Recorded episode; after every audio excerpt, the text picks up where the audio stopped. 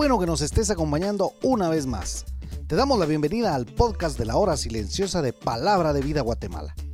Cada uno de nuestros misioneros se han preparado para compartir contigo este comentario. Te animamos a que tengas un corazón dispuesto a recibir el consejo de la palabra de Dios.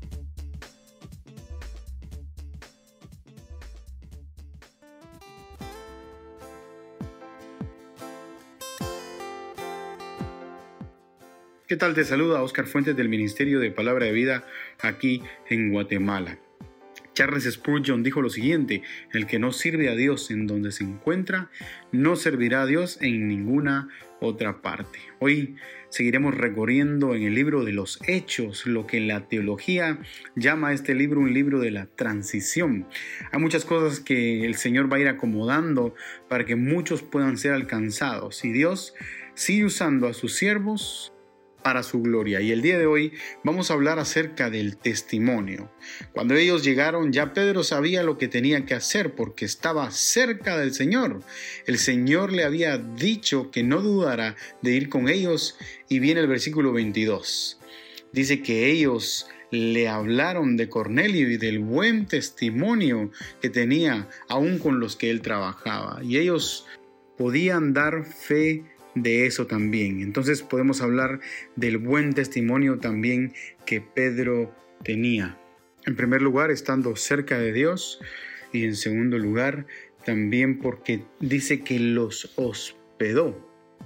Y en esto hay que reconocer que un judío no podía dejar entrar a un gentil. Sin embargo, vemos que Pedro ya había entendido que Dios no hace acepción de personas y también de Cornelio, una persona que había abandonado sus prácticas paganas para unirse a la adoración a Dios. Un escritor menciona que dichas personas, aunque obedecían las leyes éticas del Antiguo Testamento, no se habían convertido por completo en prosélitos del judaísmo mediante la circuncisión.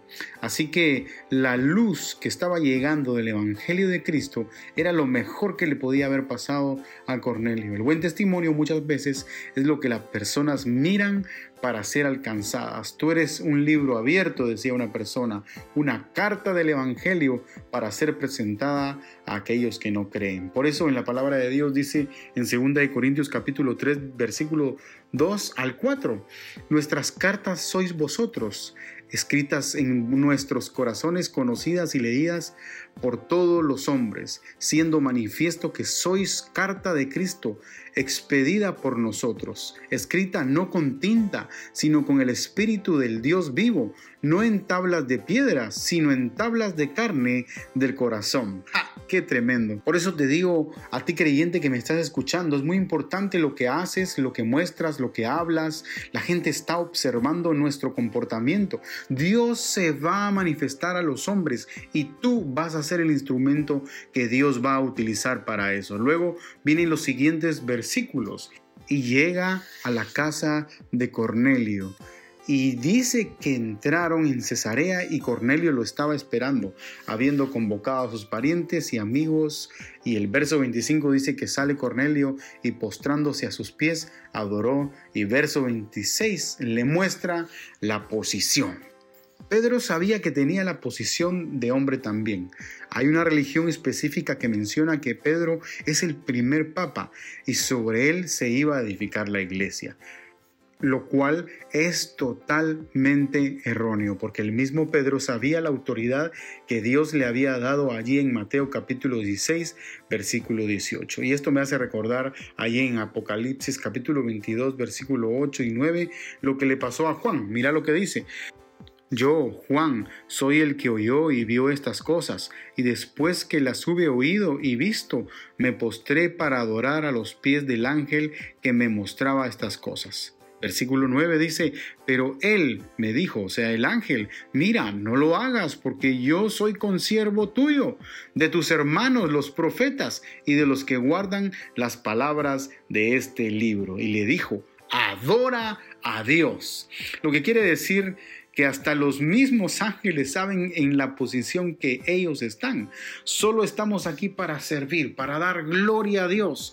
Adora a Dios solamente. Esto me hace acordar que a veces tenemos líderes tan buenos que he visto ejemplos donde veo que hay muchos seguidores de los pastores, hasta lo siguen en sus equivocaciones, lo cual me parece un poquito distorsionado, porque verdaderamente al que tenemos que seguir y a adorar es solamente a nuestro Dios. De hecho, Pedro habla acerca de que sigamos las pisadas del Señor Jesús, a nuestro Dios solamente hay que adorar, hay que seguirle. Por eso en la iglesia primitiva se llamaban cristianos, los pequeños Cristos. Les decían cuando los miraban, los pequeños Cristos van allí. Y esa es mi posición delante de Él.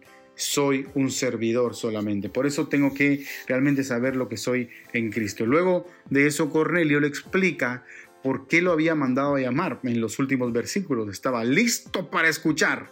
Esto es a lo que llamo yo encuentros divinos. Es la gente que Dios prepara para escuchar el Evangelio de Jesucristo. Por eso vívelo. El día de hoy queremos que tu día comience pensando en dos cosas. Primero, en el testimonio que tienes. Pregúntale a alguien, pregúntele a alguien más cercano qué piensa de usted, qué piensa de ti y de tu testimonio. Y luego piensa en lo que Dios quiere que hagas. Quizás Él haya preparado algún encuentro divino donde le preguntes al Señor, ¿esto es lo que has preparado, Señor, para mí? Quizás Dios ya preparó el corazón de alguna persona para que tú solamente le prediques. Que el soberano Dios bendiga tu vida grandemente.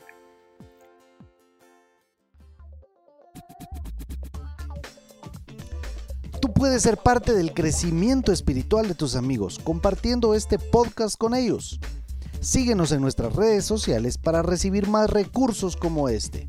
Nos encontramos nuevamente el día de mañana.